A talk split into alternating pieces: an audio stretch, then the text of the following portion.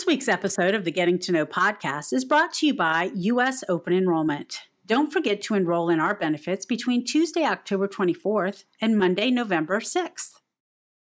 Hey everybody, it's Mike Rickheim. Thanks for joining us for another edition of Mativ's Getting to Know podcast. Today I'm joined by my old friend and colleague, Mark Weston Johnson Sr., Esquire, lots of titles in there, to describe what is Mativ's new top lawyer. Mark, thanks for taking time out of your busy schedule as you're onboarding with Mativ to join us on the Getting to Know podcast.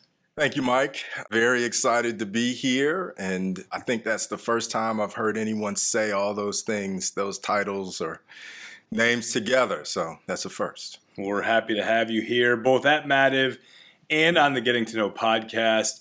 I guess at the time of recording, I think we just established you are beginning your fourth week. So you might be another week or two into this by the time it airs. But how's the experience been so far?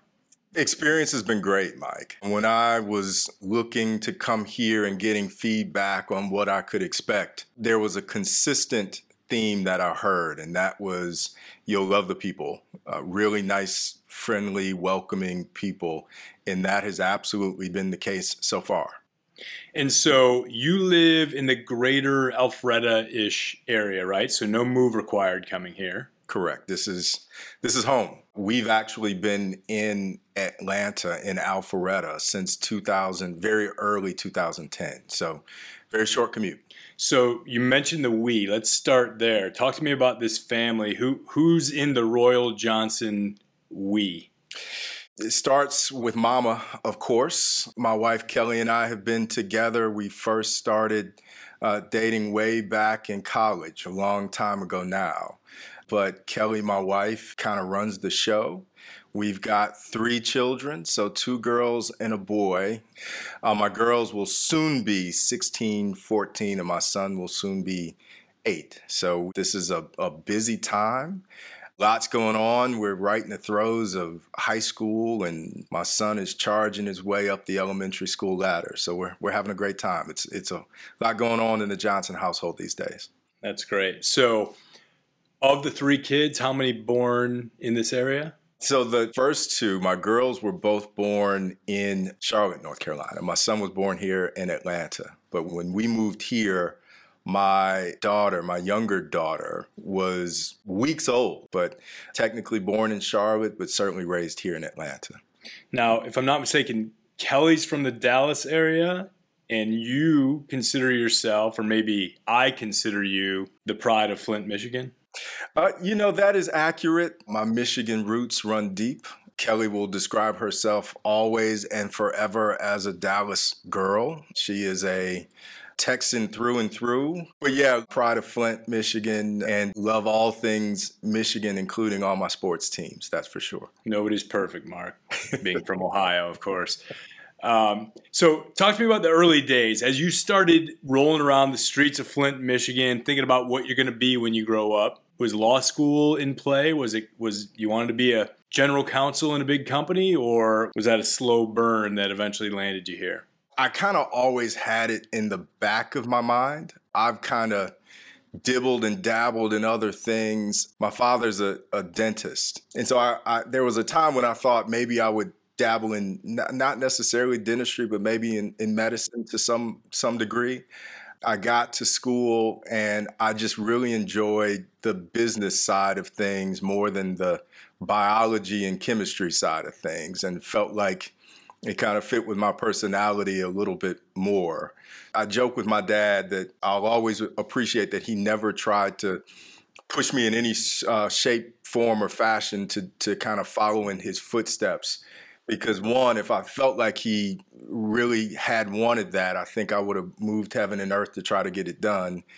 And two, I just don't think I would have been anywhere near as happy as I am now if that's kind of what I ended up doing. So sometimes things work out for the best. I just let kind of my instincts and heart guide me, and that's kind of what led me to where being in this space. It absolutely fits for me, and I love what I do.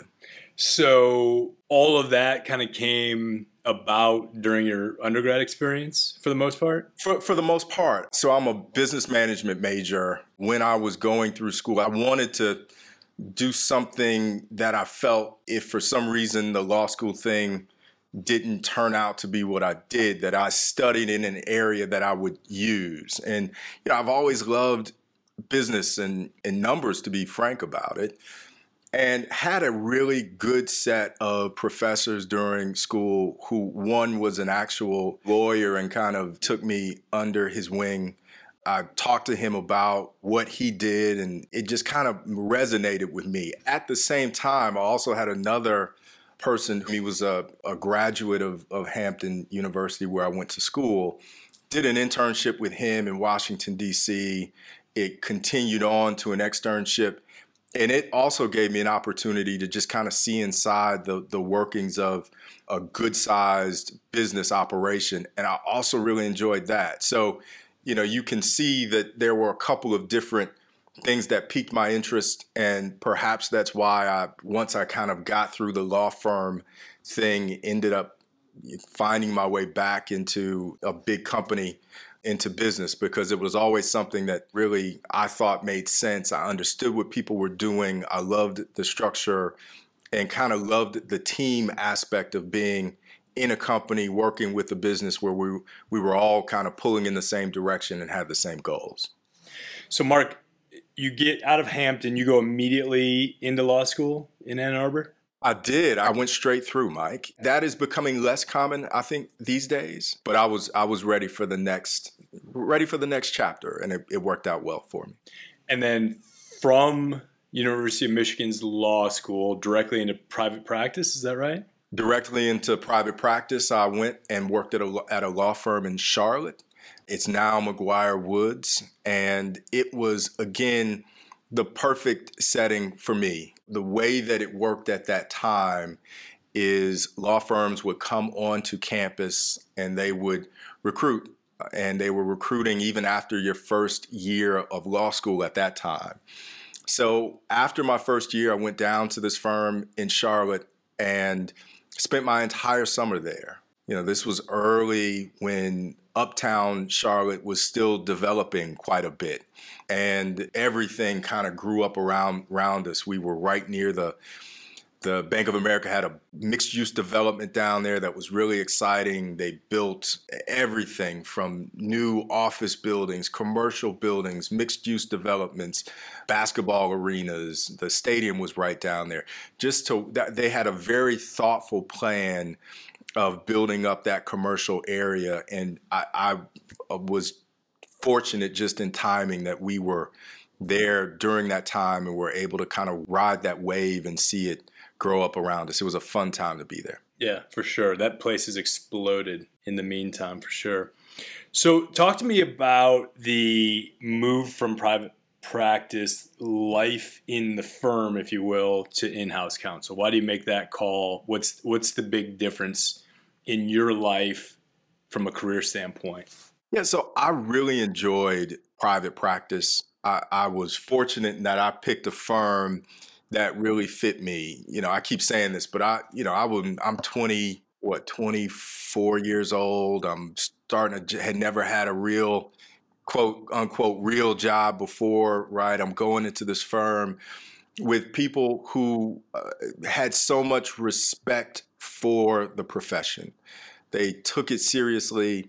They were really good at what they did, and they were excited to have me down there. And so I really took to that. The reason I ended up leaving is because I developed a really good relationship with one of my clients. And he was at Newell Rubbermaid at the time. He reached out and said, "Hey, I'm about to, be the GC here. Have you ever thought about going in-house?" And the truth is, it wasn't something that I was really driving towards at the time, but I really trusted this guy. His name is John. Really trusted John. I thought that if there was ever an opportunity for me to give this a shot, it made sense to do it with someone who would be ultimately my boss that I trusted, and also an organization that I knew a good deal about because I had been working with them. And so took the plunge. And I started off on the ground floor, right? Didn't know the first thing about being an in-house lawyer.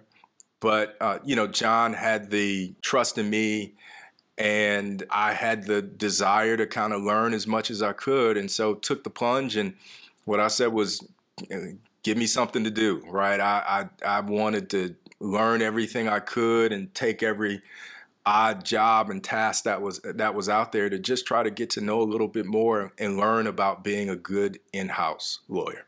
Did you miss all the mahogany in the law firm? You do miss it. You do.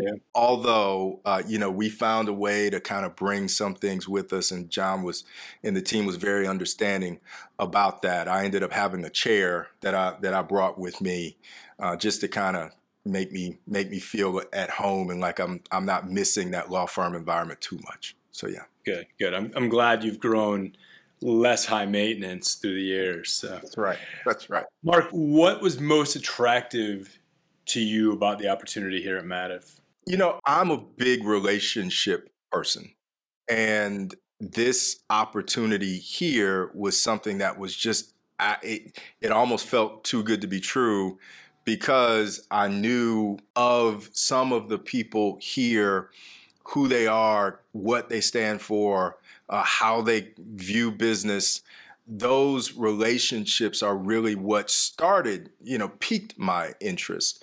When I looked further into it and started to understand the momentum, the vision of the company, what the company aspires to be, its values, those are all things that really sealed the deal for me. It's great. So, Mark, at the end of every Getting to Know podcast, we ask our guests three specific questions. We've changed these up for season 2. So I'm going to hit you with those right now. And I'm going to put you on the spot with the first question. I'm going to ask you to pull out your phone, pull out your music app, and tell me what was the last song you listened to. Yeah, so a very diverse set of interests when it comes to music. But I will say the last one that I did listen to is called God Did by DJ Khaled. So something for you guys to go and check out. A little bit of hip hop action right there. It's got a couple of folks on there who might be familiar to you. Lil Wayne, Jay-Z, they're all on that compilation by DJ Khaled. All right, we'll check that out. Second question, Mark. The world is your oyster. You can put any message on a billboard for free. What's the message? So this is a very good question here, Mike. I didn't write it. I'm very proud of it, though. So the low-hanging fruit in this one, Mike, is an answer that will strike fear and disgust in the heart of most Ohio-based people, but it would be Go Blue. For the sake of trying to reach as many sets and groups of people as I can, I will take that one off the table. I will say this seems kind of pie in the sky, but I'll be frank here. I think a love each other message right now goes a long way. As someone who has got 2 kids in high school and 1 in elementary school, and we're trying to kind of make sure we're teaching them just good life lessons. And I think if people just had a different orientation of trying to see the good in people and extract the good in people, a lot of outcomes would be different. And so I don't know if that's earthy or spiritual or whatever it is, but I do think looking for the good in people and trying to love each other a little bit more goes a long way right now. And that's my message. I like that a lot. It's hard to imagine a better one than that we'll get this season here on the Getting to Know podcast, particularly when we put it up against the hate you were spewing with your Go Blue message just a moment ago. So that's a good one, Mark. I like it. I'm going to hit you with the very last question, and that is, what is the one thing that you cannot live without? I'm sure there's a long list here, and so I will take family and wife and kids and stuff off the table. I love sports. And I just think it's a way that you can kind of not take things too seriously. There are times when you're switching past the news and stuff like that, and you just want something that is not life or death. It's a way to kind of detach and engross yourself in something that there's a winner and a loser, but if things don't go your way, that's okay. And it brings some entertainment. It brings different groups of people together.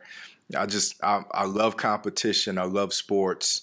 And I will say that is one thing that I would not want to live without. It is a pretty cool thing, and it becomes bigger than us, right? The way that it brings people together, or divides in some cases. But I would be dishonest if not to say that I am scared to death of that third Saturday in November this year, the way things are looking. So we won't be as good of friends for a couple of days, but we'll come back together and love each other per your billboard message, right?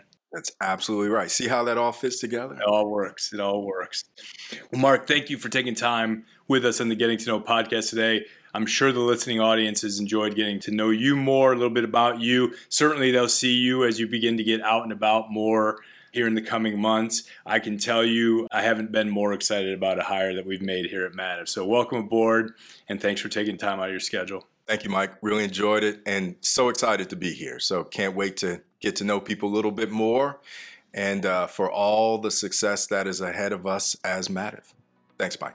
Thanks, Mark. We'll talk to you guys again very soon. Keep your eyes peeled for more content coming your way here in season 2 of the Getting to Know podcast here at Mativ. Talk soon.